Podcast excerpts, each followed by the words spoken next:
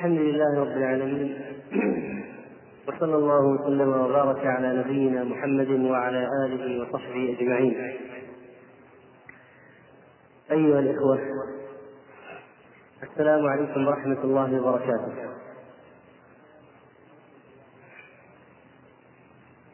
وبعد، فإن من عوامل تقوية الإيمان وتقوية الصلة بالله عز وجل ذكر الله تعالى، وما حصل الضعف والوهن في علاقتنا بالله تعالى إلا من وراء نسيان وإهمال أسباب كثيرة، منها إهمال الأذكار الشرعية التي شرعها الله لنا في كتابه وعلمنا إياها نبيه محمد صلى الله عليه وسلم، ولأجل ذلك صارت الأذكار مجهولة منسية مهملة عند الكثيرين من المسلمين، ولأجل هذا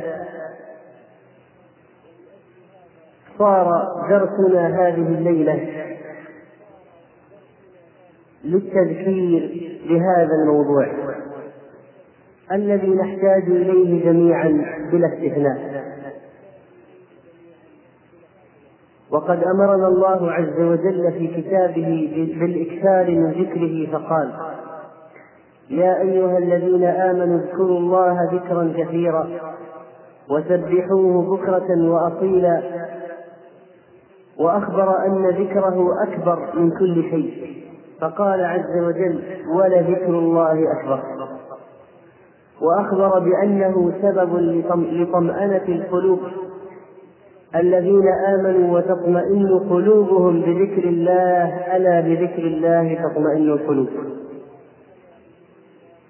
وامتدح الله أقواما من المؤمنين لأنهم يذكرون الله قياما وقعودا وعلى جنوبهم، وهكذا كان رسولنا صلى الله عليه وسلم يذكر الله على كل أحيانه.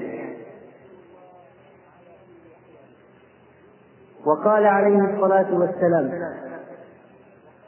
ألا أنبئكم بخير أعمالكم وأرضاها عند مليككم وأرفعها في درجاتكم، وخير لكم من إعطاء الذهب والورق ومن أن تلقوا عدوكم فتضربوا أعناقهم ويضربوا أعناقهم ويضربوا أعناقكم.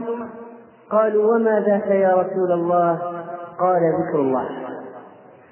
فجعله مفضلا على وجه العموم في وجه العموم على الإنفاق وعلى الجهاد، يعني أن جنس الذكر أفضل من جنس الإنفاق ومن جنس الجهاد.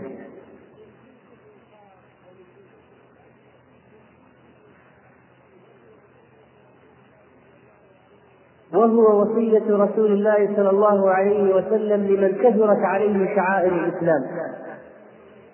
لما شكى الرجل حاله قال: يا رسول الله، إن شعائر الإسلام قد كثرت علي، فأخبرني بأمر أتشبث به. قال: لا يزال لسانك رطبا من ذكر الله. وهو من علامات الإخلاص، فإن الرجل الذي ذكر الله خاليا ففاضت عيناه كان في ظل الرحمن يوم القيامة. ومجالس أهل الذكر محفوفة بالملائكة، مغشاة بالرحمة، منزل عليها السكينة، مذكور أهلها عند الله. وهو سبب نجاة يونس عليه السلام، فلولا أنه كان من المسبحين قبل الحوت وفي بطن الحوت، لولا أنه كان من المسبحين للبث في بطنه إلى يوم يبعثون. وهو سبب لفك عقد الشيطان ونجاة المسلم منها، فمثلا عند القيام من صلاة الفجر إذا ذكر الله انحلت عقدة، فإذا توضأ انحلت الثانية، فإذا صلى انحلت الثالثة.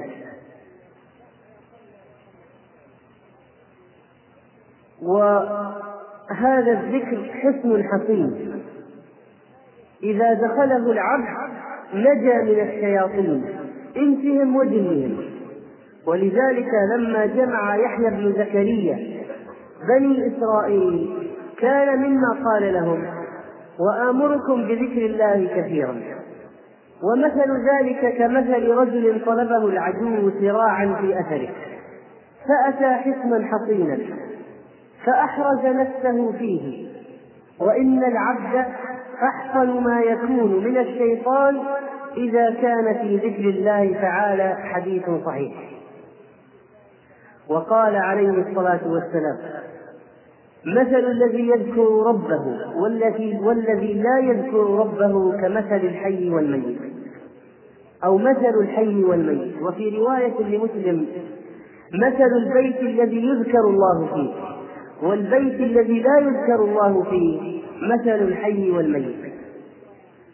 ما من ساعة تمر بابن آدم لم يذكر الله فيها إلا حسر عليها يوم القيامة. حديث صحيح. وليس يتحسر أهل الجنة على شيء إلا على ساعة مرت عليه في الدنيا لم يذكر الله تعالى فيها، وهو أرجى عمل ينجي العبد من عذاب الله. ما عمل آدمي عملا أنجى له من عذاب الله من ذكر الله. أنجى عمل أنجى عمل ينجي الإنسان من عذاب الله، أرجى عمل ينجي الإنسان من عذاب الله ذكر الله عز وجل. وقال عليه الصلاة والسلام: ألا لرجل من الصحابة: ألا أعلمك كلمات إذا قلتهن غفر الله لك وإن كنت مغفورا لك؟ قل: لا إله إلا الله العلي العظيم، لا إله إلا الله الحكيم الكريم، لا إله إلا الله سبحان الله رب السماوات السبع رب السماوات السبع ورب العرش العظيم، الحمد لله رب العالمين. حديث صحيح. فإذا جلسنا نتأمل الآن أيها الإخوة في الأسباب الباعثة للناس على إهمال ذكر الله عز وجل وعلى إهمال الأذكار الشرعية، الآن الأذكار الشرعية مهملة منسية عند كثير من المسلمين. لماذا؟ ما هو السبب؟ كيف نعالج الأمر؟ كيف نتدارك أنفسنا؟ من الأسباب أيها الإخوة عدم معرفة فوائد هذا الذكر، ونستطيع أن نتوصل إلى حمل أنفسنا على ذكر الله بالأذكار العامة أو بالأذكار الخاصة. الأذكار العامة مثل: لا يزال لسانك رطبا من ذكر الله، لا لا حول ولا قوة إلا بالله، كنز من كنوز الجنة. أذكار عامة. هناك أذكار خاصة عند النوم، عند الوضوء، في السفر، في الصباح والمساء، أذكار خاصة بمناسبات معينة. كلا الأمرين صار فيها غفلة، صار فيه غفلة. ينبغي أن نعرف أولا ما هي فوائد الذكر حتى نشعر بأهمية هذا الموضوع، فنستطيع أن نرتقي بأنفسنا منازل للأخذ بزمام هذه الأذكار.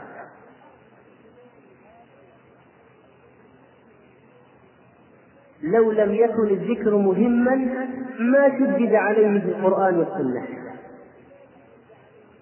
يا أيها الذين آمنوا اذكروا الله ذكرا كثيرا. وأمر بالذكر في أصعب المواقف، عند المعركة إذا احتدمت إذا احتدمت إذا احتدمت الحرب: يا أيها الذين آمنوا إذا لقيتم فئة فاثبتوا واذكروا الله كثيرا.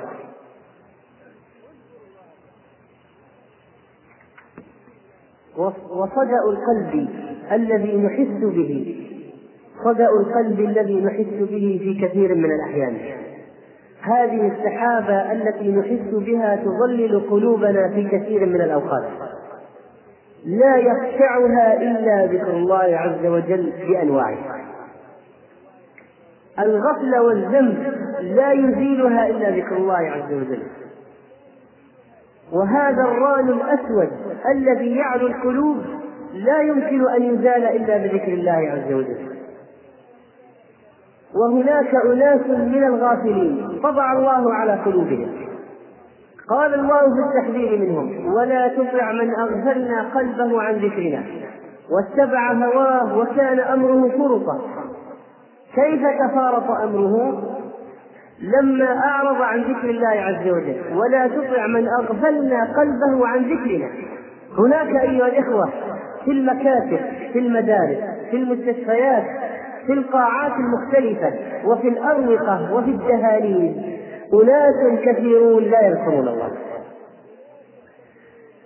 من الأغنياء، من الرؤساء، من الوجهاء، من الكبراء، أناس لا يذكرون الله.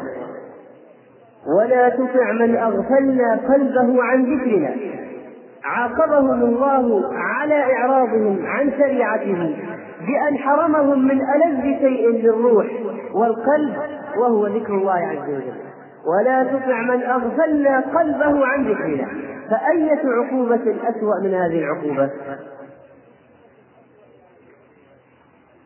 وفي الذكر فوائد كثيرة عدها ابن القيم رحمه الله تعالى وغيره، فمنها أنه يطرد الشيطان، ومنها أنه يرضي الرحمن، ومنها أنه يزيل الهم والغم عن القلب، ومنها أنه يفرح القلب ويجعله مسرورا، ومنها أنه ينور الوجه، ومنها أنه من الأسباب الجالبة للرزق، ومنها أنه يورث القلب محبة الله عز وجل.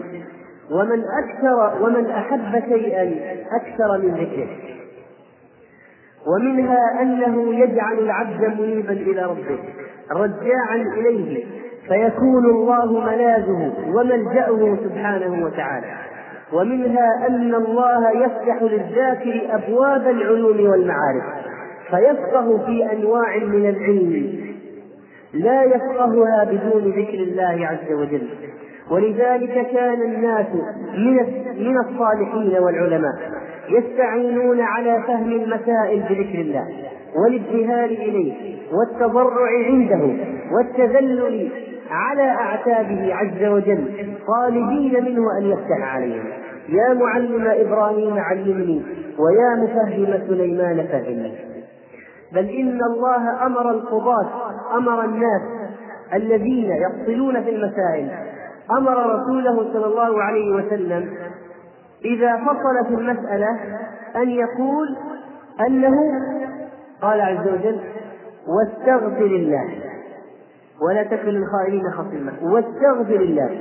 لذلك قال أهل العلم: يشرع للقاضي إذا فصل في مسألة أن يقول بعد حكمه فيها: استغفر الله. ومن فوائده أيضا أنه يقوي القلب ويجرئه في مواجهة أعتى المواقف.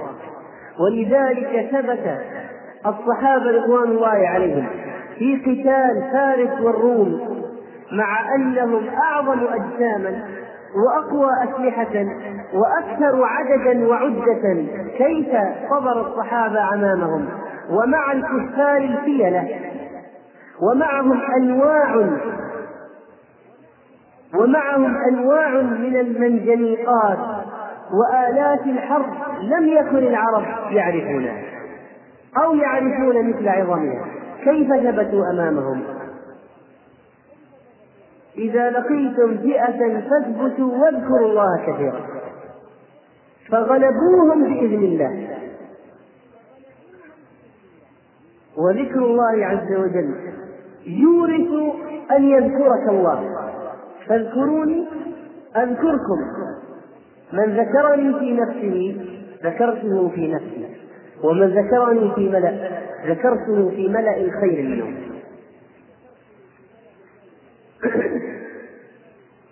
وكذلك فإن ذكر الله يزيل الوحشة بين العبد وربه. هذه الظلمة أو هذه هذا البعد الذي نحسه أحيانا في علاقتنا بالله عز وجل، هذا لا يزيله إلا ذكر الله تعالى. وقال صلى الله عليه وسلم: إنما تذكرون من جلال الله عز وجل من التهليل والتكبير والتحميد يتعاطفن حول العرش، لهن دوي كدوي النحل يذكرون بصاحبهن، أفلا يحب أحدكم أن يكون له ما يذكر به. الناس يحبون في الدنيا أن يعملوا أعمالا يذكرون بها بعد ذلك، صح؟ وأهل الصلاح أيضا يحبون أن يكون لهم ما يذكرون به في الدنيا وفي الآخرة. في الدنيا لكي يترحم عليهم الله، ألم يقل نبي الله: واجعلني لسان صدق في الآخرين، يذكرون يذكرونني الناس به فيدعونني فأزداد أجرا وثوابا. هذه الأذكار عند الله تحمي صاحبها في أوقات الشدة، في أهوال يوم القيامة. هذا التحميد وهذا التكبير وهذا التهليل يكون عونا لصاحبه في الشدائد يوم القيامة. وكذلك فإن مجالس الذكر مجالس الملائكة، ويأمن العبد من الحسرة يوم القيامة كما قدمنا بذكره لله في جميع الساعات. ومع أن الذكر باللسان حركته خفيفة لا يأخذ جهدا، ولكن عند الله ثقيل جدا، كلمتان خفيفتان على اللسان، ثقيلتان في الميزان، حبيبتان إلى الرحمن. سبحان الله وبحمده، سبحان الله العظيم. كم تأخذ منك جهدا لتقولها، كم تأخذ منك وقتا لتقولها، لكنها أثقل عند الله من الجبال الرواسي. وكذلك فإن غراس الجنة ذكر الله، وقد جاء في الحديث الصحيح عنه صلى الله عليه وسلم أنه قال: لقيت ليلة أسري بي إبراهيم الخليل عليه السلام، فقال: يا محمد أقرئ أمتك مني السلام، وأخبرهم أن الجنة طيبة التربة عذبة الماء، وأنها قيعان، وأن غراسها سبحان الله والحمد لله ولا إله إلا الله والله أكبر. رواه الترمذي وهو حديث صحيح. ولذلك من قال سبحان الله وبحمده غرست له نخلة في الجنة كما ورد في الحديث الصحيح. سبحان الله وبحمده غرست له نخلة في الجنة. وكذلك فإن قسوة القلب كما قدمنا يجيبها, يجيبها ذكر الله، كما جاء رجل إلى أحد السلف فشكى إليه قسوة قلبه، فقال: أذبها بذكر الله، أذب هذه القسوة بذكر الله. وما استجلبت نعم للعبد بمثل ما يستجلب ما تستجلب بذكر الله. الأسباب الجالبة للنعم كثيرة، ومن أعظمها ذكر الله: لئن شكرتم لأزيدنكم. ورأس الشكر هو ذكر الله عز وجل. وكذلك فإن ذكر الله يجعل للعبد الذاكر صلوات عليه من ربه. قال تعالى: يا أيها الذين آمنوا اذكروا الله ذكرا كثيرا وسبحوه بكرة وأصيلا، هو الذي يصلي عليكم وملائكته ليخرجكم من الظلمات إلى النور. فأتى بهذه هو الذي يصلي عليكم وملائكته بعد أي شيء، بعد أي شيء بعد الأمر بالذكر. وكذلك فإن الله يباهي بالذاكرين الملائكة. روى الإمام مسلم في صحيحه عن أبي سعيد قال: خرج معاوية رضي الله عنه على حلقة في المسجد فقال: ما أجلسكم؟ قالوا: جلسنا نذكر الله تعالى. قال: آه الله ما أجلسكم إلا ذاك؟ قالوا: والله ما أجلسنا إلا ذاك. قال: أما إني لم أستحلفكم تهمة لكم، وما كان أحد بمنزلتي من رسول الله صلى الله عليه وسلم أقل عنه حديثا مني، وإن رسول الله صلى الله عليه وسلم خرج على حلقة من أصحابه. فقال: ما أجلسكم؟ قالوا: جلسنا نذكر الله تعالى ونحمده على ما هدانا للإسلام ومن به عليه. قال لهم رسول الله صلى الله عليه وسلم: آه الله ما أجلسكم إلا ذاك؟ قالوا: والله ما أجلسنا إلا ذاك.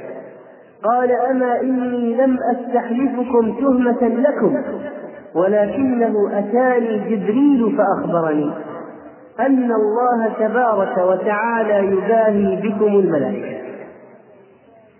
ما هو المجلس أيها الإخوة؟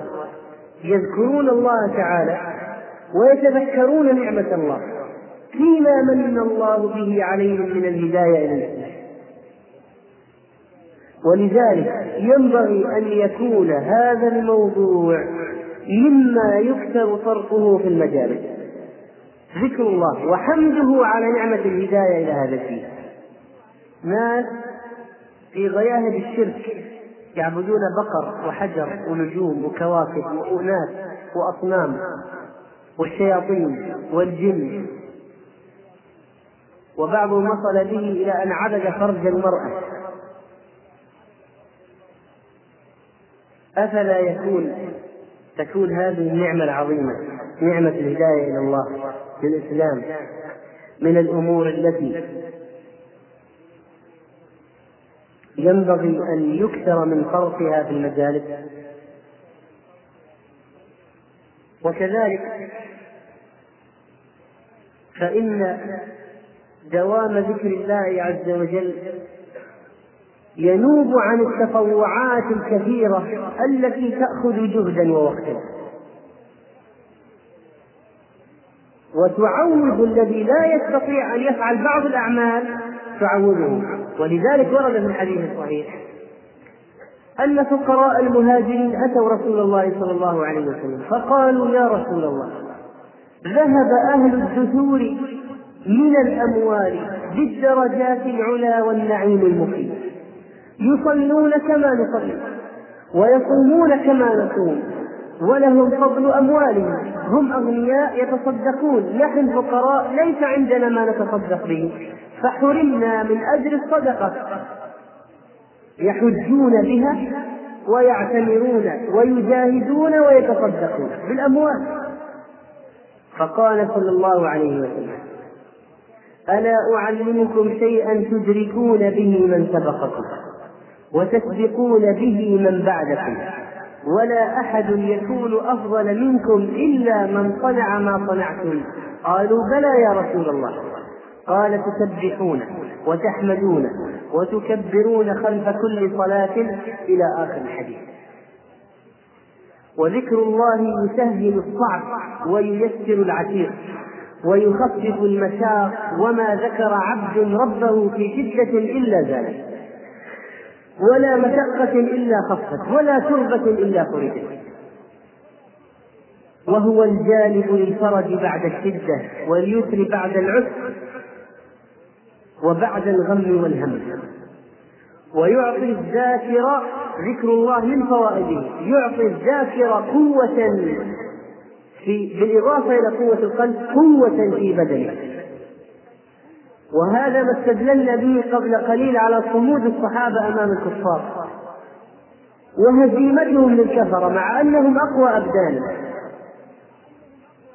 وقال ابن القيم رحمه الله: وقد جاهدت من قوة شيخ الإسلام ابن تيمية في نسيته وكلامه وإقدامه وكتابته أمرا عجيبا، فكان يكتب في اليوم من التصنيف ما يكتبه الناسخ في جمعة أو أكثر. وقد شاهد العسكر من قوته في الحرب لما حارب التتار أمرا عظيما. ومن الأدلة على أن الذكر يقوي الجسد أن فاطمة وعليا شكوا إلى رسول الله صلى الله عليه وسلم الضعف. فاطمة عليها شغل كثير في البيت، طلبت خادم ما عنده ما يأتيها، ولذلك علمهما صلى الله عليه وسلم أن يسبح ويهلل ويكبر قبل النوم ثلاثا وثلاثين يغنيهما عن الخادم. استدل منه بعض أهل العلم على أن ذكر الله المرأة التي تعمل في البيت تستفيد من هذا، إذا كثر عليها الأولاد ونظافة البيت والطبخ والغسيل ونحو ذلك، فإن من أهم ما تستعين به على هذا هذا التسبيح والتكبير والتهليل قبل النوم. ولا أعظم من فوائد الذكر من أن يصدق الرب عبده حين يذكره. يقول صلى الله عليه وسلم في الحديث الصحيح: إذا قال العبد لا إله إلا الله والله أكبر، يقول الله تبارك وتعالى: صدق عبدي، لا إله إلا أنا وأنا أكبر. وإذا قال لا إله إلا الله وحده، قال: صدق عبدي، لا إله إلا أنا وحده. وإذا قال لا إله إلا الله وحده لا شريك له، قال: صدق عبدي، لا إله إلا أنا لا شريك لي. وإذا قال لا إله إلا الله له الملك وله الحمد، قال: صدق عبدي، لا إله إلا أنا لي الملك ولي الحمد. وإذا قال لا إله إلا الله ولا حول ولا قوة إلا بالله، قال: صدق عبدي، لا إله إلا أنا ولا حول ولا قوة إلا بي. هؤلاء أيها الإخوة من رزقهن عند موته لم تمسه النار. وكذلك فإن ذكر الله يبعد عن مشابهة المنافقين، فإن من صفاتهم أنهم لا يذكرون الله إلا قليلا. ومن فوائده أن تضاريس الأرض تشهد للذاكر عند الله عندما يذكر الله عنده. فما من عبد يذكر ربه في سهل ولا جبل ولا طريق ولا بقعة أرض، في سفر ولا في حضر، في بيت أو خارج البيت، على أريكة أو كرسي أو على الأرض، قائما أو قاعدا أو دائما، يذكر الله إلا شهدت له هذه البقاع عند الله. ولو أنه صعد في الطائرة فذكر الله في ذلك الموضع لشهد له ذلك الموضع عند الله. ألم يقل الله عز وجل: إذا زلزلت الأرض زلزالها وأخرجت الأرض أثقالها وقال الإنسان ما لها، يومئذ تحدث أخبارها بأن ربك أوحى لها. وما هو تحديثها لأخبارها؟ أنها تشهد على كل عبد أو أمة بما عمل على ظهرها، تقول: عمل يوم كذا كذا وكذا، حديث حسن بشواهده. ف ولذلك كان الرسول صلى الله عليه وسلم إذا ذهب من طريق يوم العيد رجع من طريق آخر، ولذلك أمر المسافر أنه يكبر عندما يصعد ويسبح عندما ينزل. كل هذه المرتفعات والمنخفضات تشهد للذاكر عند الله.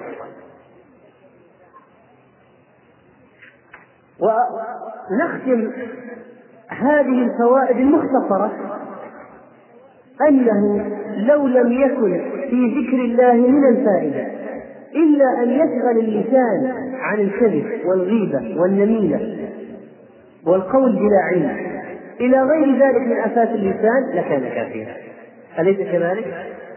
عندما يشتغل اللسان بذكر الله لا يشتغل بالمصائب والمعايب. و هناك فوائد كما قدمنا شرعية دينية وفوائد بدنية للأذكار. فمثلا عندما يرى الإنسان مبتلى فيقول الحمد لله الذي عافاني مما ابتلاك به وفضلني على كثير ممن خلق تفضيلا، مشلولا أو أعمى أو مجنونا أو معتوبا أو عجوزا بلغ به الخرف كل مبلغ.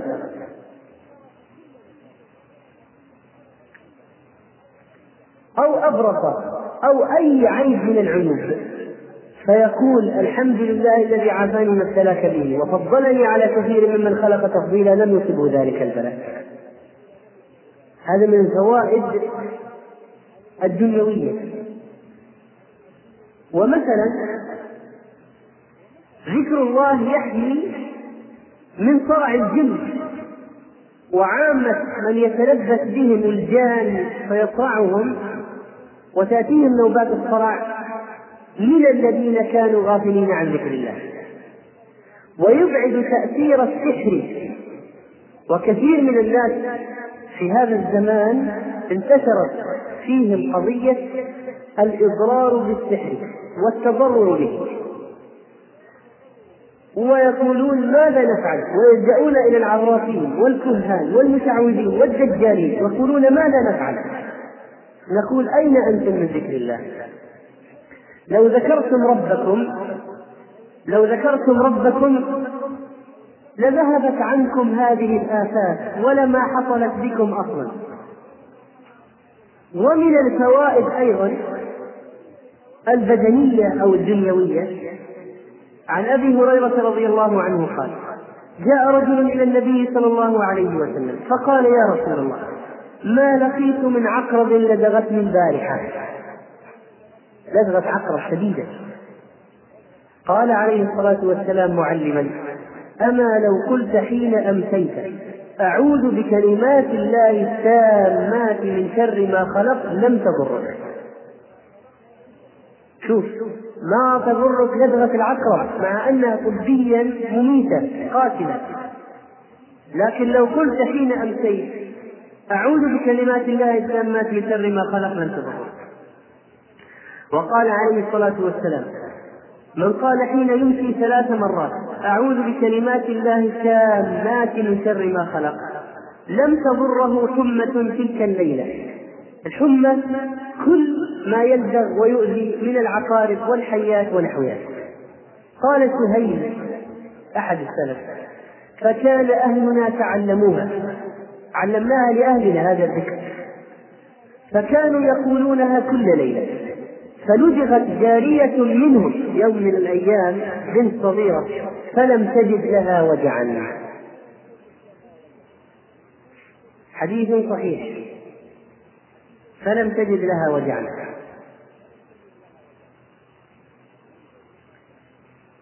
وانظر كيف تقرب الأذكار بين المسلمين، فإن لها فوائد اجتماعية. فمثلا السلام ورد السلام وما يقوله المسلم عند العصاة والرد على ذلك ورد العاطف بعده، وقول الرجل لأخيه إني أحبك في الله ورد أخوه ورد أخيه عليه أحبك الله الذي أحببتني فيه. هذه الأشياء أيها الإخوة تقرب بين المسلمين، هذه من فوائد الأذكار. وتأمل كيف أن الأذكار كيف أن الأذكار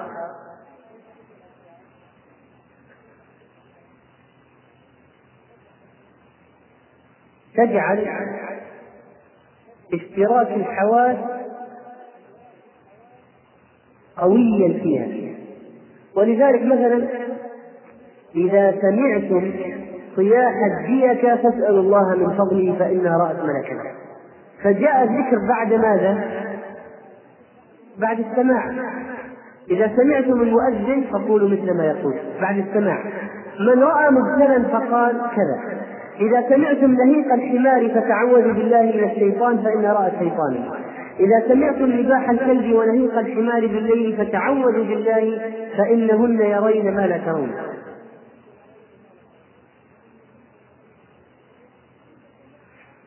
من عند سماع الرعد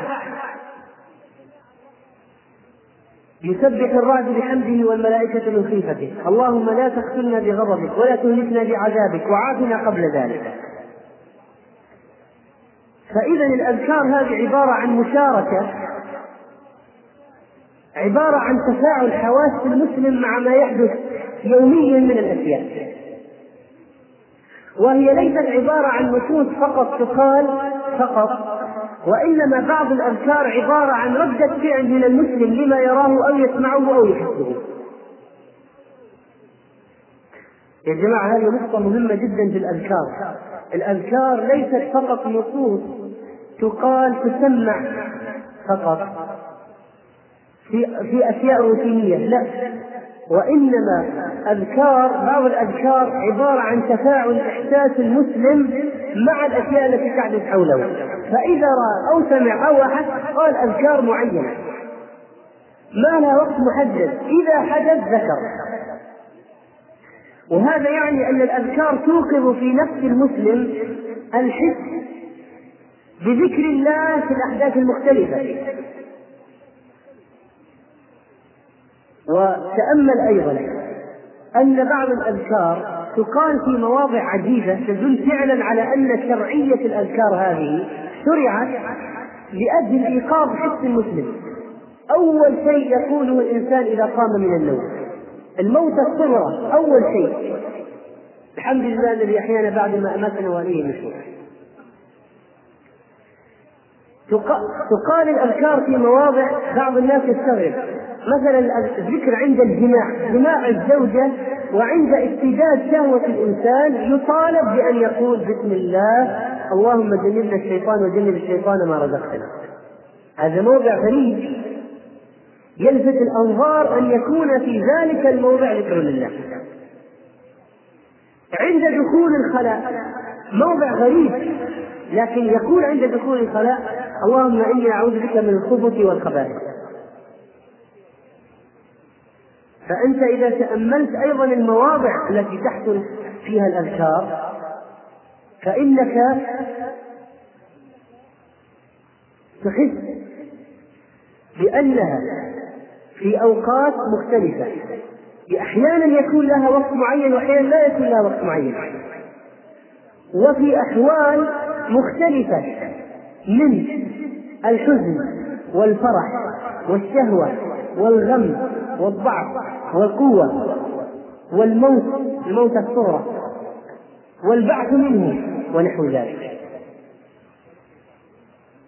هذه قضية قضية واحدة الآن، معرفة فوائد الأذكار تحمس المسلم وتدفعه للذكر.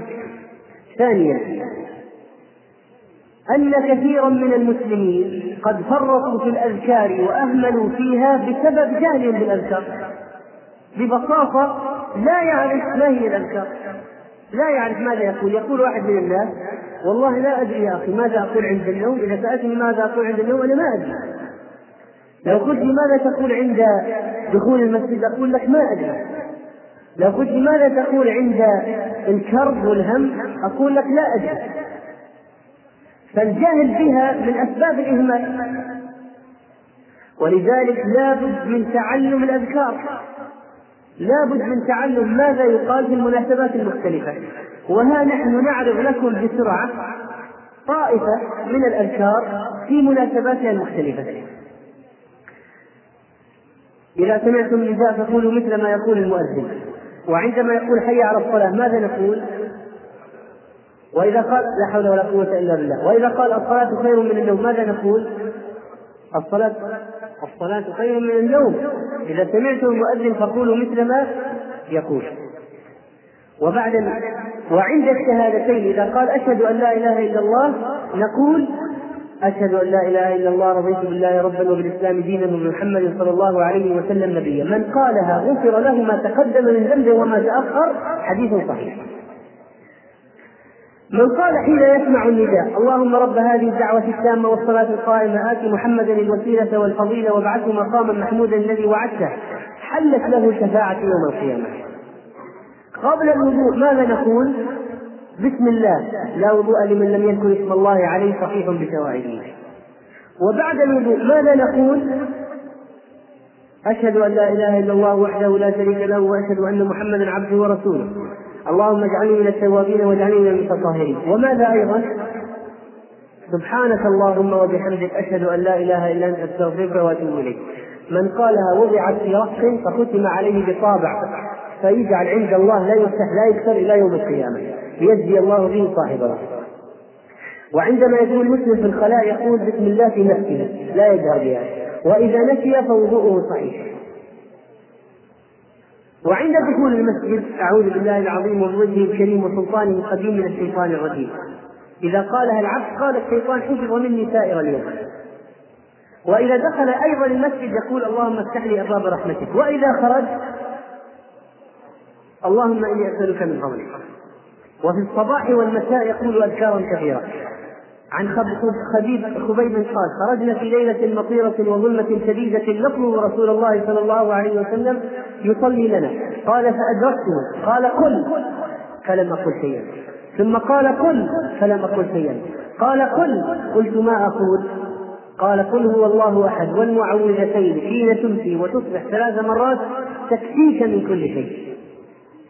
قل هو الله أحد والمعوذتين في الصباح والمساء ثلاث مرات ثلاث مرات تعتبرها مثل الدواء وهي أعظم من الدواء.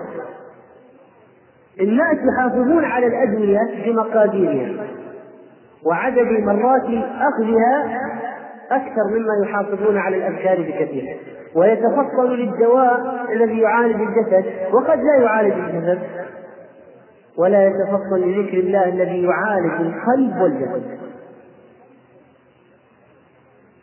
من أذكار الصباح والمساء سبحان الله وبحمده مئة مرة، سيد الاستغفار، بسم الله الذي لا يضر مع اسمه شيء في الأرض ولا في السماء ثلاث مرات.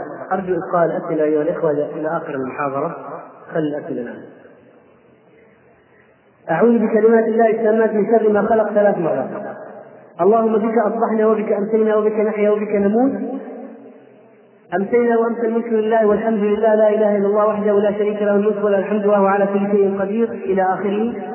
اللهم عالم الغيب والشهادة فاطر السماوات والأرض رب كل شيء ومليكه، وأعوذ بك من شر نفسي وشر الشيطان وشركه وأن أقترف على نفسي سوءا أو أجره إلى مسلم. اللهم إني أسألك العفو والعافية في الدنيا والآخرة، اللهم إني أسألك العفو والعافية في ديني ودنياي وأهلي ومالي، اللهم استر عوراتي وآمن روعاتي واحفظني من بين يدي ومن خلفي وعن يميني وعن شمالي ومن فوقي، واعوذ بعظمتك ان اغتال من تحتي مثل الخسف وغيره. لا اله الا الله وحده لا شريك له الملك وله الحمد يحيي ويميت عشر مرات. اذا اصبح احدكم فلا اذا اصبح احدكم فليقل اصبحنا واصبح الملك لله رب العالمين. اللهم اني اسالك خير هذا اليوم، فتحه ونصره ونوره وبركته وهداه، وفي رواية فتحه ونصره وتأييده، وأعوذ بك من شر ما فيه وشر ما قبله وشر ما بعده، حديث صحيح. عند النوم ماذا نقول؟ باسمك اللهم أموت وأحيا. وإذا قام من النوم الحمد لله الذي أحيانا بعدما أماتنا وإليه النشور. عند النوم قراءة المعوذات والنفس في اليدين ومسح الوجه والجسد بهما ثلاث مرات، التكبير أربعا وثلاثين والتحميد ثلاثا وثلاثين والتسبيح ثلاثا وثلاثين، خير لكما من خادم كما قال عليه الصلاة والسلام. باسمك ربي وضعت جنبي وباسمك أرفعه، إن أمسكت نفسي فارحمها وإن أرسلتها فاحفظها بما تحفظ به عبادك الصالحين. رب قني عذابك يوم تبعد عبادك. اللهم اغفر ذنبي اغفر لي ذنبي واخطئ شيطاني وفك رهاني وثق ميزاني واجعلني في النبي الاعلى. اللهم انت خلقت نفسي وانت توفاها، لك مماتها ومحياها، ان احييتها فاحفظها وان امتها فاغفر لها. اللهم اني اسالك العافيه. اللهم اني اسلمت نفسي اليك ووجهت وجهي اليك وفوضت امري اليك والجات ظهري اليك، رغبه ورهبه اليك، لا ملجا ولا منجا منك الا اليك، آمنت بكتابك الذي أنزلت ونبيك الذي أرسلت. إذا انتبه الإنسان من الليل، استيقظ من الليل فجأة، ماذا يفعل؟ ويقول: من تعار من الليل فقال لا إله إلا الله وحده لا شريك له الملك وله الحمد وهو على كل شيء قدير، الحمد لله وسبحان الله ولا إله إلا الله والله أكبر ولا حول ولا قوة إلا بالله، ثم قال اللهم اغفر لي، أو دعا استجيب له، فإن توضأ وصلى قبلت صلاته. عند السفر أنتم تعلمون الأذكار، التكبير ثلاث مرات، سبحان الذي سخر لنا هذا إلى آخر الآية، اللهم إنا نسألك في سفرنا هذا البر والتقوى إلى آخره، اللهم أنت الصاحب بالسفر والاستعاذة من وعثاء المنظر وكآبة من وعثاء السفر وكآبة المنظر وسوء المنقلب، وعند الصعود يكبر وعند النزول يسبح، سمع سامع بحمد الله وحسن بلائه علينا، ربنا صاحبنا وعفو علينا، عائدا بالله من النار.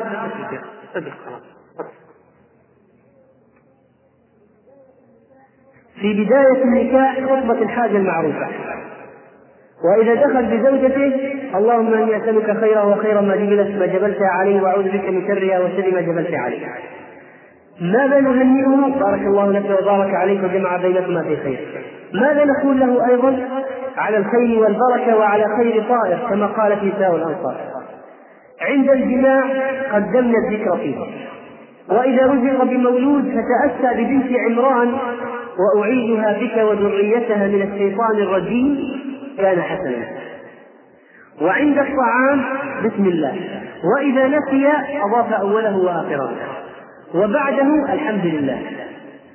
وأيضا اللهم إنك أطعمت وسقيت وأغنيت وأقنيت وهديت واجتبيت، اللهم فلك الحمد على ما أعطيت، الحمد لله الذي كفانا وأروانا، وفي رواية وآوانا غير مكفي ولا مكسور، الحمد لله كثيرا طيبا مباركا فيه، غير مكفي ولا مودع يعني متروك ولا مستغنى عنه ربنا، الحمد لله حمدا كثيرا طيبا مباركا فيه، الحمد لله الذي كفانا وآوانا. إذا أكل أحدكم طعاما فليقل اللهم بارك لنا فيه وأبدلنا خيرا منه، وإذا شرب لبنا فليقل اللهم بارك لنا فيه وزدنا منه، فإنه ليس شيء يجزي من الطعام والشراب إلا اللبن. عند المطر مطرنا بفضل الله ورحمته، وكان عليه الصلاة والسلام إذا رأى المطر يقول رحمة رحمة، ويقول اللهم طيبا نافعا. وإذا رؤي القمر قال لعائشة استعيذي بالله من شر هذا الغاسق إذا وقف. وإذا جاء المريض طهور لا بأس إن شاء الله، بالإضافة للأدعية الأخرى. وإذا بدأ صلاح الثمرة، الثمر بدأ الآن ينضج ويستوي، اللهم بارك لنا في مدينتنا وفي ثمارنا وفي مدنا وفي صاعنا بركة مع بركة. وإذا جاء به إلى شخص يعطيه لأصغر الصبيان عنده ليأكله كما هي السنة. وإذا عطفت الريح اللهم إني أسألك خيرها وخير ما فيها وخير ما أرسلت به، وأعوذ بك من شرها وشر ما فيها وشر ما أرسلت به.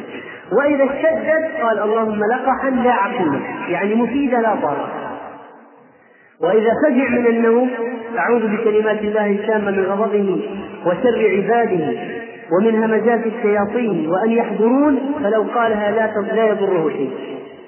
وكان إذا تضور من الليل قال لا إله إلا الله الواحد القهار رب السماوات والأرض وما بينهما العزيز الغفار. وعند الغضب ماذا يقول؟ عند الغضب أعوذ بالله من الشيطان الرجيم. وإذا جاءه الشيطان في الصلاة يستعيد أيضا ويدخل عن يساره ثلاثة. وإذا نزل منزلا في رحلة في بر في سفر أعوذ بكلمات الله التامة من شر ما خلق. وإذا ذكر رسول الله صلى الله عليه وسلم ماذا يقول؟ صلى الله عليه وسلم. وفي كل مجلس يقول صلى الله عليه وسلم، وقبل الدعاء يقول صلى الله يصلي على رسول صلى الله عليه وسلم، يوم الجمعة وليلة الجمعة في التشهد الأول أحيانا ثبت أنه يصلي على رسول صلى الله عليه وسلم، وفي الأخير وجوبا يصلي على رسول صلى الله عليه وسلم. وعند المصيبة اللهم أجرني في مصيبتي واخلف لي خيرا منها، إنا لله وإنا إليه راجعون. في التعزية إن لله ما أخذ وله ما أعطى وكل شيء عنده بأجل مسمى فلتصبر ولتحتسب، وعند وضع الميت في القبر بسم الله وعلى ملة رسول الله، وعند التعجب من أمر سبحان الله، وعند السرور من أمر الله أكبر. لما أخبرهم قال أنتم ربع أهل الجنة فكبرنا، أنتم نصف أهل الجنة فكبرنا. عند عند السرور بشيء، عند البشارة بشيء الله أكبر، عند اللقاء السلام عليكم ورحمة الله وبركاته ورجوله، وأيضا مرحبا كان يقول عليه الصلاة والسلام. إذا تعثرت الدابة يقول بسم الله، والمسافر يقال استودعك الله دينك وأمانتك وخواتيم عملك. ماذا يرد؟ استودعك الله الذي لا تضيع ودائعه. فإن قال المودع استودعك الله الذي لا تضيع ودائعه ورد في السنة أيضا. وعند لبس الثوب الجديد البس جديدا وعد حميدا ومجتهدا، ويقال أبلي وأخلق أو أبلي وأخلقي. وماذا يقول اللابس؟ اللهم لك الحمد أنت كسوتني، أسألك من خيره وخير ما صنع لك، وأعوذ بك من شره وشر ما صنع لك. إذا رأى رؤيا طيبة يحمد الله، إذا رأى حلم سيء يستعيذ بالله من الشيطان ومن شر ما رأى ثلاث مرات، ويكمل عن يساره ثلاثة. إذا سبك أحد عند الصيام إني صائم إني صائم إني امرؤ صائم. أذكار الحج في طوافه وسعيه وتلبيته ورميه ووقوفه كثيرة منه. إذا خاف قوما حسبنا الله ونعم الوكيل، اللهم إني أجعلك في نحورهم وأعوذ بك من شرورهم. إذا قدم إنسان بصدقة ماذا نقول له؟ اللهم صل على آل أبي فلان. لو كان اسمه عبد الرحمن نقول اللهم صل على آل أبي عبد على آل عبد الرحمن كما ورد في السنة. إذا خاف إنسان أن يصيب نفسه بالعين أو أولاده أو صديقه أو مالا من الأموال ماذا يقول؟ إذا رأى أحدكم من نفسه أو ماله أو من أخيه ما يعجبه فليدعو له بالبركة فإن العين حق. استعيذوا بالله من العين فإن العين حق، حديثان صحيحان. إذا عطس الحمد لله رب العالمين. ماذا يقول له صاحبه؟ يرحمك الله. ماذا يقول هو؟ يغفر الله لنا ولكم. هذه إحدى الصيغ. صيغة أخرى الحمد لله على كل حال، يقول له من حوله يرحمك الله، يقول هو يهديكم الله ويصلح بالكم. صيغة ثالثة يقول الحمد لله، يقول له صاحبه يرحمك الله، يقول هو يهديكم الله ويصلح بالكم، وهي المشهورة. وكل الثلاثة صحيحة، ومن ينكر على من يفعل واحدا منها فإنه جاهل. إذا عطس الكافر وقال الحمد لله ماذا نقول له؟ يهديكم الله ويصلح بالكم، كما رد عليه الصلاة والسلام على اليهود الذين كانوا يتعاطفون عنده. في كفارة المجلس سبحانك اللهم وبحمدك أشهد أن لا إله إلا أنت أستغفرك وأتوب إليك. إذا رأيت شيئا سارا ماذا تقول؟ إذا جاء خبر طيب، إذا حصل الأمر كما كما تريد الحمد لله الذي بنعمته تتم الصالحات. إذا رأيت شيء مكروه وحصل لك شيء ليس مرغوبا الحمد لله على كل حال. إذا نزل بك شر أو هم أو غم أو بلاء أدعية. ألا أخبركم بشيء إذا نزل برجل منكم كرب أو بلاء من أمر الدنيا دعا به فتفرج عنه دعاء ذي النون لا إله إلا أنت سبحانك إني كنت من الظالمين. دعوة ذي النون دعا بها وهو في بطن الحوت لا إله إلا أنت سبحانك إني كنت من الظالمين. لم يدع بها رجل مسلم في شيء قط إلا استجاب الله له.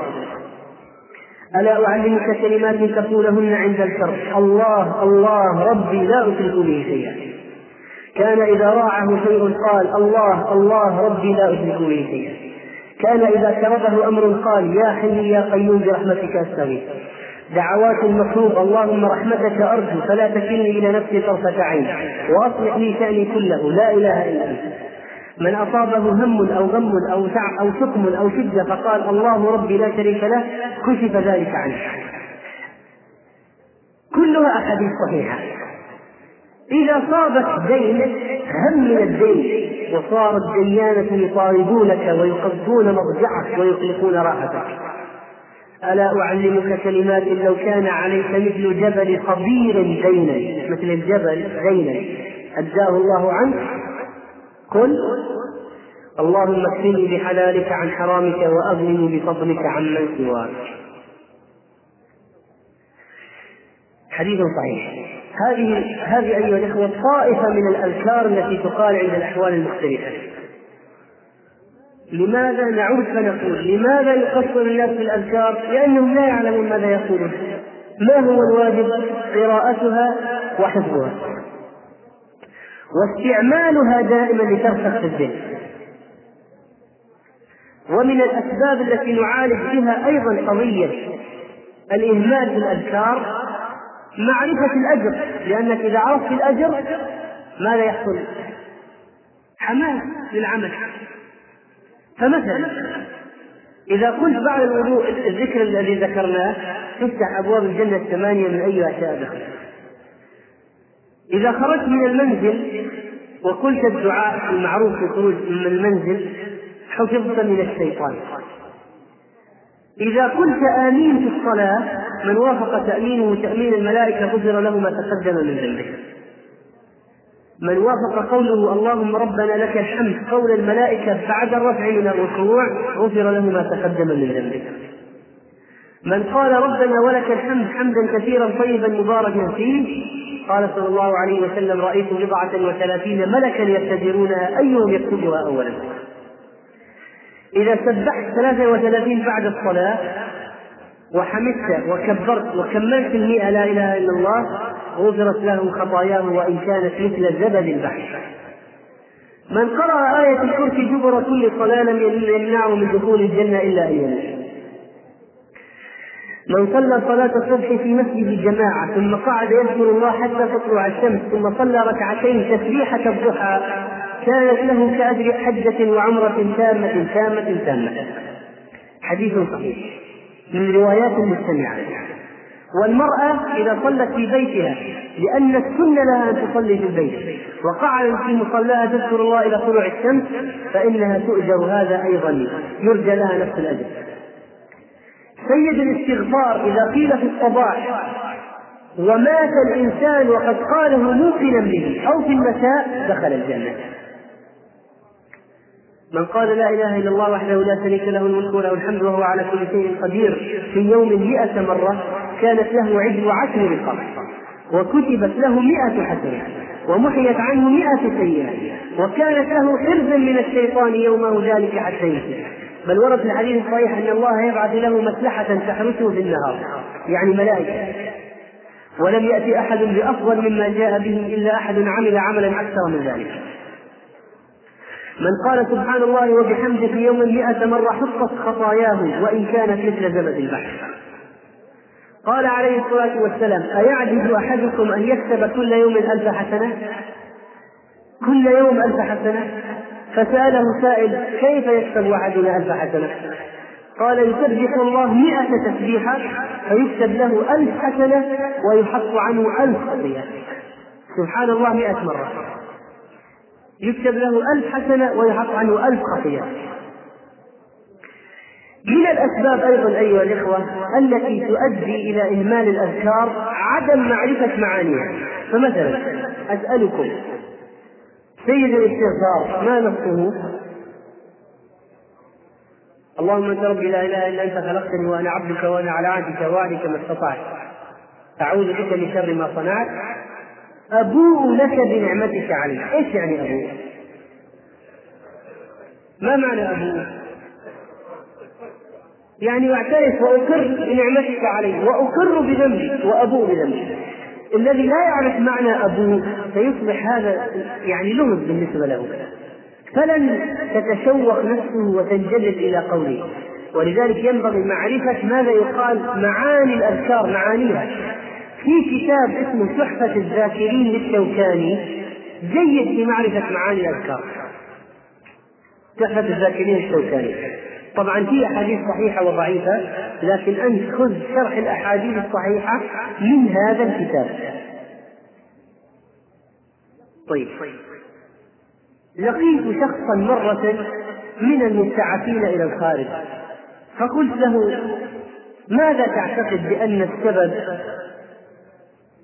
وراء إهمال الناس للأذكار؟ فقال قال يا أخي أنت إذا سافرت إلى ذلك المكان كل الوسط الذين حولك لا يذكرون الله نهائيا أبدا، فكيف سيخطر بذلك ذكر الله؟ قال نحن في أمريكا يعني ناس كفار من جميع الجوانب معك دائما في كل مكان، لا يمكن نتذكر أن نذكر الله، كل شيء الدنيا في الدنيا. طيب إذا هذا من الأسباب أن بعض الناس يعيشون في بيئات لا تذكر بالله أصلا، أصحاب معاصي وفجور وفسق وكفر واستهزاء بالدين، أو على أقل أحوالهم بس كلام في الدنيا والدنيا، الأسعار والأسواق والسلع والوظائف والترقيات. فكيف سيتذكرون أصلا ذكر الله؟ ولذلك لا بد الإنسان يعيش في جو يذكره بالله، لا بد، هذا من العلاجات المهمة.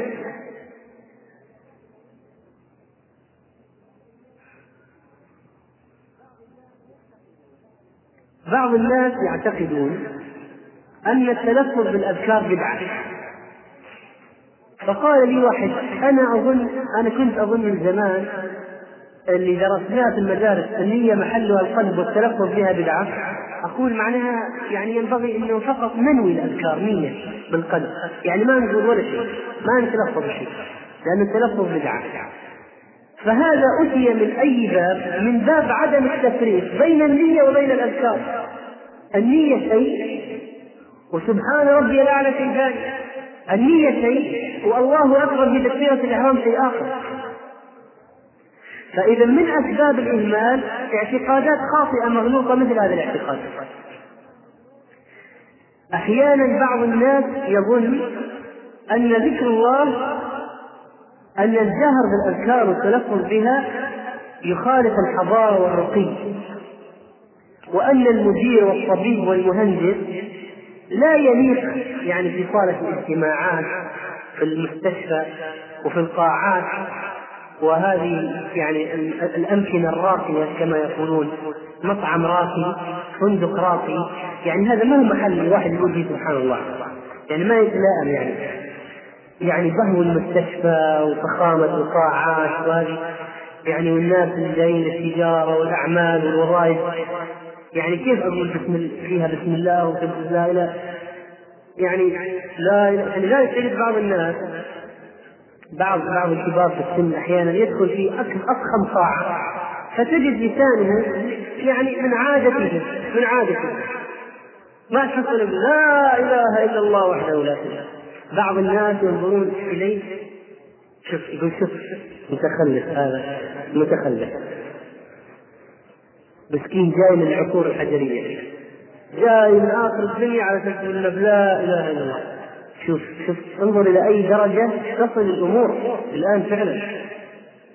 لذلك أنت الآن فكر بعض الناس فعلا لما يحصل، يعني أضرب مثال، واحد راح يحضر مؤتمر دولي مثلا، يمثل البلد في مؤتمر دولي، وحضر الكفار وأجهزة الإعلام والتصوير والمصورين من كل جانب، أه؟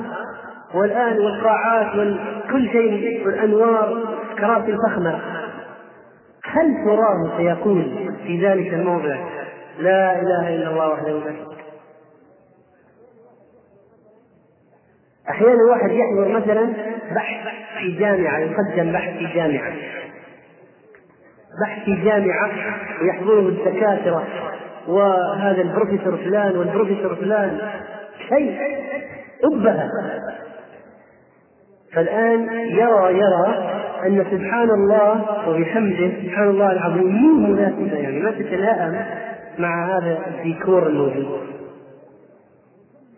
وإذا دخل واحد مجمع تجاري ضخم ضخم وأسوق زي القوابض والسلالم الكهربائية تطلع وتنزل نوافير وسلع بأنواعها، يعني كيف يقول دعاء دخول السوق لا إله إلا الله وحده لا شريك له الملك وله الحمد يحيي ويميت وهو حي لا يموت بيده الخير وهو على كل شيء قدير؟ يرى المسألة لا تتناسب،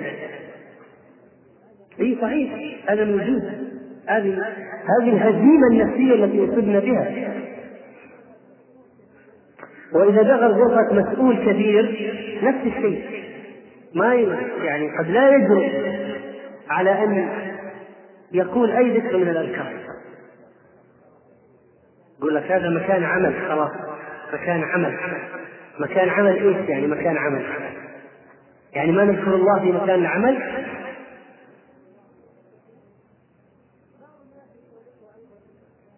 بعض الناس ايها الاخوه ايضا من اسباب التفريط في الاذكار النوم بعد الفجر مباشره ثم الذهاب الى العمل بسرعه، فهذا كيف يقول اذكار الصباح؟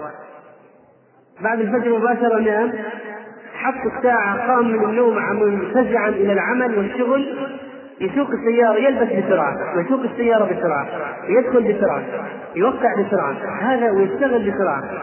من وين ان يقول ادعيه الصباح والمساء؟ هذه مشكله اخرى.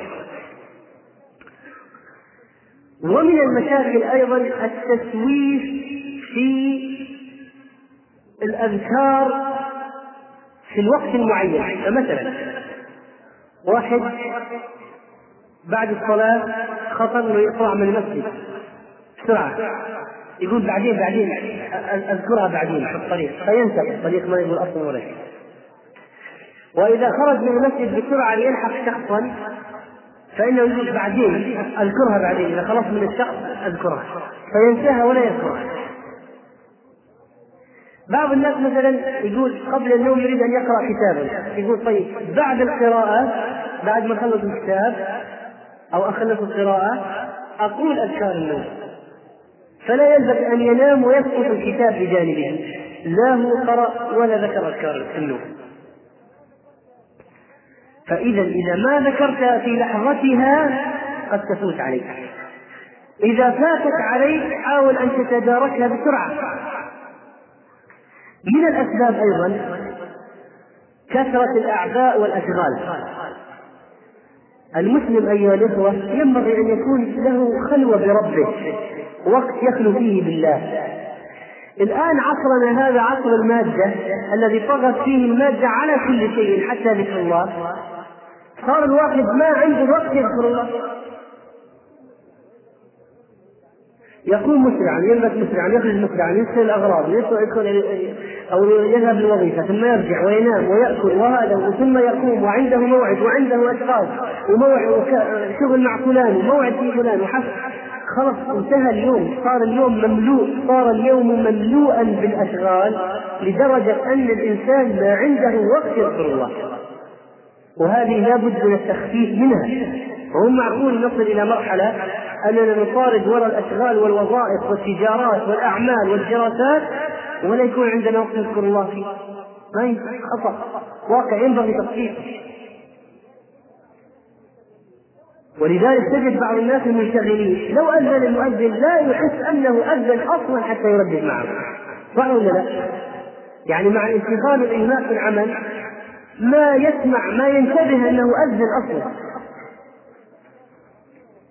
وكذلك في اللحظات الخطيره والطارئه الناس عاده يصيبهم صدمه تشغلهم عن ذكر الله، مع ان المفروض الان في الصدمه انهم يذكرون الله، الان في الصدمه يذكر الله.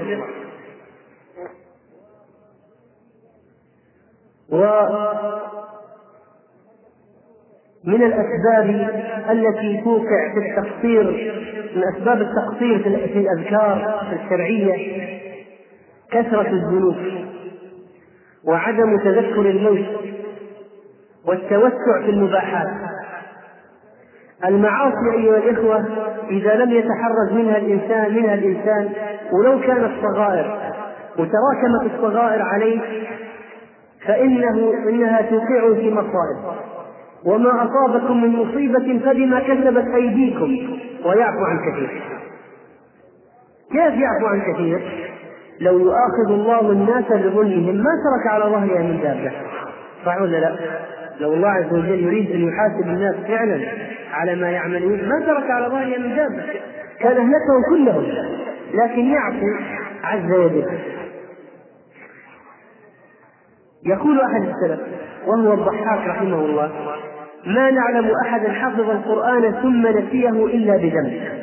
ثم تلا: وما أصابكم من مصيبة فبما كسبت أيديكم. ثم يقول الضحاك رحمه الله: وأي مصيبة أعظم من نسيان القرآن؟ ودخل بعضهم على كرز بن وبر وهو يبكي فقال له: أتاك نعي بعض أهلك؟ قال: أشد. قال: وجعا يؤلمك؟ قال: أشد. قال: وماذا؟ قال: بابي مغلق ولم أذكر حزبي البارحة. ما الذي ما الذي حز في نفسه وأبكى؟ ما الذي؟ ما هو؟ فات عليه الحزب، فات عليه الذكر، الأذكار فاتت عليه، نام عنه وهو يبكي.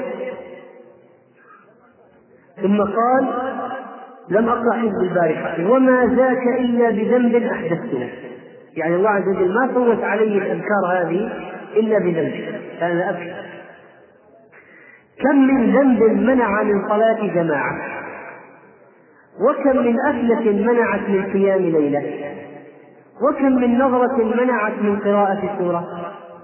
وكما أن الصلاة تنهى عن الفحشاء والمنكر، فالفحشاء تنهى عن الصلاة والخيرات. وقال ابن القيم رحمه الله: من آثار المعصية حرمان الطاعات، فالعبد إذا أذنب ذنبا حرم بسبب الذنب هذا إيه؟ طاعة، وثانية وثالثة ورابعة، حتى يصبح بعيد عن الطاعات وعمله بالمعاصي. وهذا كرجل أكل أكلة أوجبت له مرضة طويلة منعته من أكلها، مع أن طبعا المرضى اللي تمنع من أكلات دنيوية بسيطة، الواحد يكفى ويأكل ما هي مشكلة، لكن عندما يحرم من الطاعات بسبب مرض القلب أو بسبب الذنوب. من أسباب التفريط في الأذكار أيضا مشاهدة بعض ذوي الأسوة والقدوة على شيء من التفريط. يعني مثلا واحد يفرض أنه يقتدي بكلام معين، فلان هذا بشر، صحيح أنه قد يكون أحسن منه، لكن الشخص هذا عندما يعتقد أن هذا القدوة نمط فريد من الناس، فإذا رأى منه تفريطا في شيء يعني صار يقول: ها إذا هذا الشيء اللي فرط فيه مو مهم، لو كان مهم كان ما فرط فيه هذا القدوة، فيحاكمه في التفريط.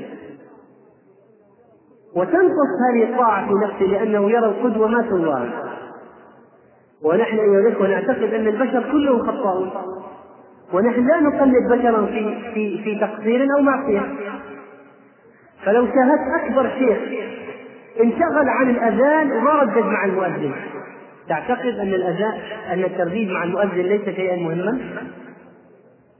افرض أنك رأيت أكبر شيخ أذن المؤذن أمامه وانشغل عن الترديد أو نسي، هل تعتقد وتظن بأن الترديد شيء غير مهم؟ نعم، لا طبعا. ومن الأمور المهمة أن نربي أطفالنا على هذه الأذكار، فنحفظهم إياها ونعلمهم إياها منذ نعومة أظفارهم. وما أحسن الأب وهو يهتم بولده، فيعلمه أذكار الصباح والمساء وعند النوم والأكل والشرب والعطاس والسلام ودخول الخلاء والخروج منه، أذكار بسيطة تناسب الولد الصغير حتى ينشأ ويدرج على هذه الأذكار.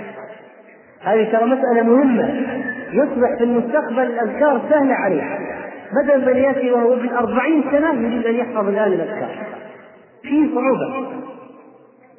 وكذلك من من المسائل المهمة مراجعة الأذكار بين فترة وأخرى. افرض أنك حفظت حفظت أذكارا، بعد شهر بعد شهرين بعد ستة أشهر راجع الأذكار، فإن في مراجعتها فوائد. منها تذكر ما نسيته، أحيانا تكون نسيت ذكر كامل فتقولي والله هذا غلط، هذا أنا صلي زمان ما أتذكره، أو أنك نسيت شيئا من الذكر، كلمة أو كلمات فتستعيدها.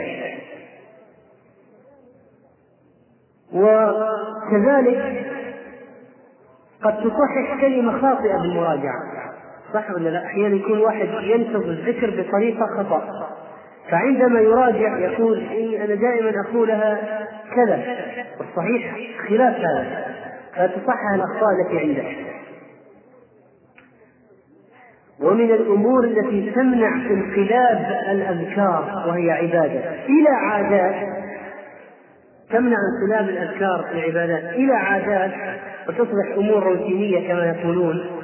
من هذه الأسباب اللي تمنع هذا الإتيان بالصيغ المختلفة للأذكار والتنويع بها، ولذلك اطلع على رسول صلى الله عليه وسلم في التشهد الأخير صيغ مختلفة، أدعية الاستفتاح فيها صيغ مختلفة، أدعية الفراغ من الطعام فيها صيغ مختلفة.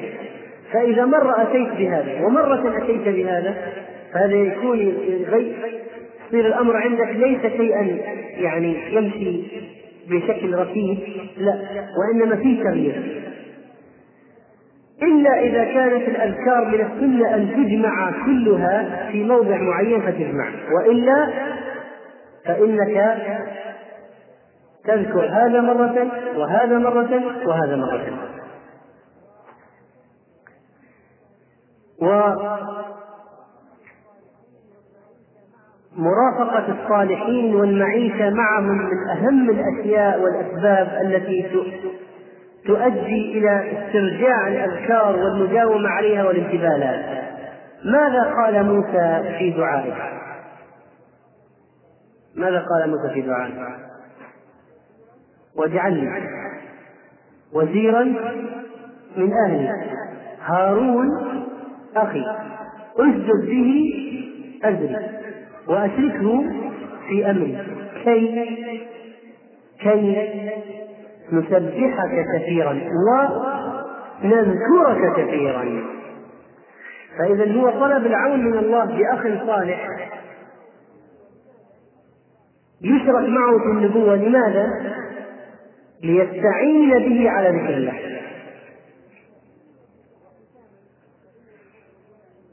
وختاما فإننا نذكر هنا أيها الإخوة طائفة من الآداب والأحكام المتعلقة بالأذكار على وجه من السرعة. إذا عرفت ذكر معين اعمل به لو مرة واحدة، إذا عرفت ذكر معين اعمل به لو مرة واحدة وواظب عليه ما استطعت. كذلك اعلم بأن بأنه كما يستحب الذكر فإنه يستحب مجالسة أهل الذكر. كذلك اعلم أن الذكر يكون بالقلب ويكون باللسان، وهو مراتب. أعلى مرتبة إذا واطأ القلب اللسان. الحين رجل ذكر الله خاليا ففاضت عيناه، ايش يحتمل؟ ايش يحتمل؟ أن رجل في خلوة ذكر عظمة الله في قلبه، ما ما قال شيء، ذكر عظمة الله في قلبه ففاضت عينه. ويحتمل أنه ذكره بلسانه. فذكر الله يحتمل الأمرين، في ذكر في القلب مثل تذكر عظمة الله، عذاب الله، الخوف من الله، صفات الله، معاني أسماء الله، وفي ذكر باللسان. لكن خطأ أن الواحد يذكر باللسان والقلب لاهي، مثل ما يفعل ما نفعل نحن في الصلوات، نقول الأذكار في الصلوات قلوبنا في واد والأذكار واللسان في واد آخر. كذلك من الأشياء المهمة أن نعلم أن الذكر ليس منحصرا في التسبيح والتهليل والتحميد والتكبير، بل كل واحد يعمل بطاعة يعتبر ذاكر لله عز وجل. فليحضر حلقة علم ويسمع ايش يعتبر ذاكر لله، جلس مجلس يذكر الله فيه، وعندما يصلي أيضا. والدليل على ذلك أن الرسول صلى الله عليه وسلم قال: إذا أيقظ الرجل أهله من الليل فصليا ركعتين جميعا كتب في الذاكرين الله كثيرا والذاكرات. ولذلك قال بعض أهل العلم: إذا واظب على الأذكار المأثورة صباحا ومساء في الأوقات والأحوال المختلفة ليلا ونهارا كان من الذاكرين الله كثيرا والذاكرات. هنا في مسألة، طبعا نحن نعرف أن أفضل الذكر هي تلاوة القرآن، هنا في مسألة، هل الذكر هو جريان هو سماع الصوت؟ يعني بعض الناس عندما تراهم في الصلاة يكبر ويطبق شفتيه من أول تكبيرة في الإحرام إلى الركوع، يطبق شفتيه ما يتحرك فيه ولا شيء. هل يعتبر هذا قراءة الفاتحة بدون حركة لسان وشفتين؟ هل يعتبر قراءة الفاتحة؟ لا. هل يعتبر قراءة أذكار الركوع والسجود؟ لا. لذلك يا جماعة انتبهوا، هذا خطأ شائع جدا، وهو قضية أن بعض الناس يذكرون هكذا، يعني الفاتحة بدون لا حركة لسان ولا حركة شفتين. ولذلك بعض العلماء قال لا يعتبر الذكر ذكرا ولا ينال أجره إلا إذا أسمع نفسه. وبعض العلماء قالوا لا، مثل النووي قال بالقول الأول، وبعض العلماء قالوا لا، المهم أنه يتحرك شفتاه، تحرك لسانه وشفتيه، ولا إذا ذكرني في نفسي ذكرته في نفسي، يعني ما هو لازم إنه يعني. لكن نقول على الأقل لا يعتبر ذكرا ولا تؤجر عليه إلا إذا حركت لسانك وشفتيك وجرى الهواء به، سمعته أو ما سمعته فلا بد أن تحرك.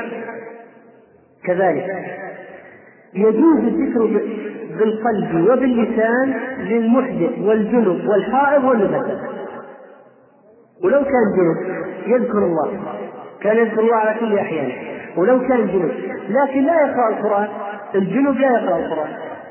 طيب لو واحد جنب صارت له مصيبة، هل يقول إنا لله وإنا إليه راجعون ولا لا؟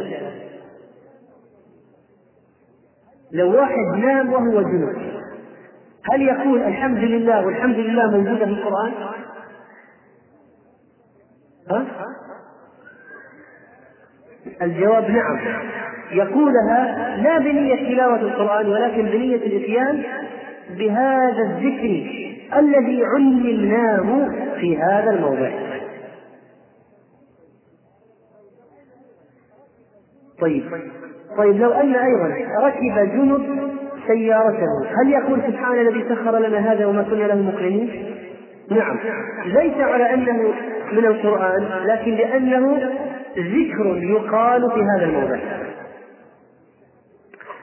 وكذلك يستحب أن يكون الذاكر مستقبل القبلة متذللا متخشعا بخشيمة ووقار، وإن ذكر الله على كل أحيان حتى هو منسجد. طيب الذين يذكرون الله قياما وقعودا وعلى جنوبهم، وأن يكون المكان الذي يذكر الله فيه نظيفا خاليا لكن لو ما حصل أيضا طيب، وأن يكون متسوكا نظيف الفم، وأن يتدبر ما يقول. طيب لو واحد ما يعرف معنى ذكر معين، حفظه لكن دون أن يعرف المعنى، هل يقوله؟ هل يؤجر عليه؟ نعم، لكن ليس له الأجر إيه؟ الذي يعرف المعنى ويتدبر المعنى.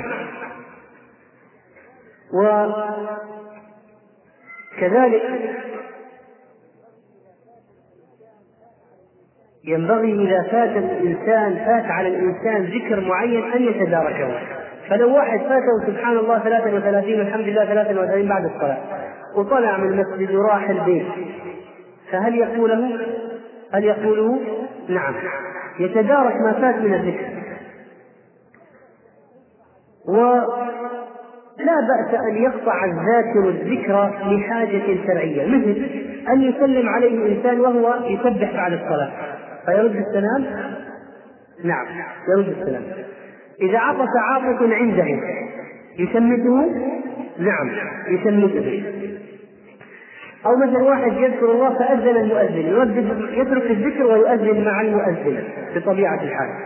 أو رأى منكرا وهو يذكر الله يغيره، يقول يا فلان لا تفعل، يفعل ولا لا؟ طبعا.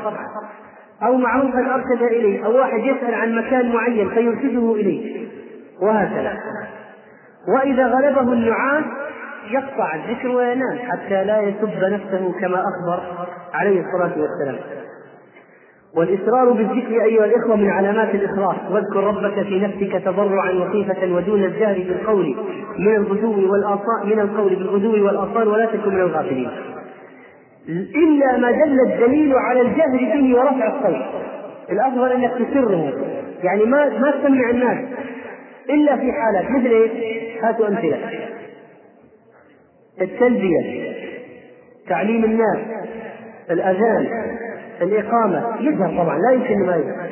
طيب التكبير في العيدين في الشوارع وهم رايحين المسجد يكبرون، بعد الصلوات يذهب للذكر، وإن كان مثلا فيها خلاف بين أهل العلم، لكن دلت الأدلة كما في صحيح البخاري عن ابن عباس: كنت أعرف انقراء صلاة النبي صلى الله عليه وسلم بالتكبير، وكان رفع صوته بالذكر حين ينصرف الناس من المكتوبة، كان على عهد النبي صلى الله عليه وسلم.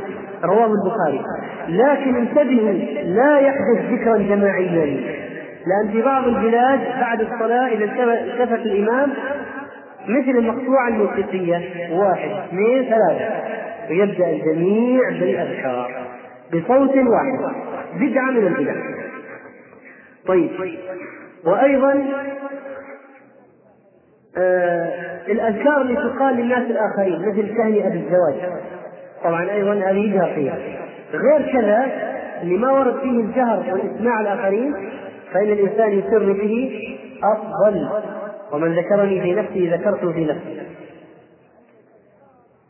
واعلموا أيها الإخوة أن الأذكار ليس الثواب دائما فيها على قدر المشقة، يعني مو إذا دائما، يعني قاعدة عامة كل ما صرت أكثر كل ما كان الثواب أكثر، لا، في بعض الأذكار قصيرة لو كوريت بغيرها أطول منها كانت أفضل. الدليل عن جويرية أن النبي صلى الله عليه وسلم خرج من عندها بكرة حين صلى الصبح وهي في مسجدها، ثم رجع بعد أن أضحى وهي جالسة، فقال: ما زلت على الحال التي فارقتك عليها؟ قالت: نعم. قال النبي صلى الله عليه وسلم: لقد قلت بعدك أربع كلمات ثلاث مرات، لو وزنت فيما قلت منذ اليوم لوزنتهن. سبحان الله وبحمده، سبحان الله عجل خلقه ورضا نفسه وزنة عرشه ومداد كلماته.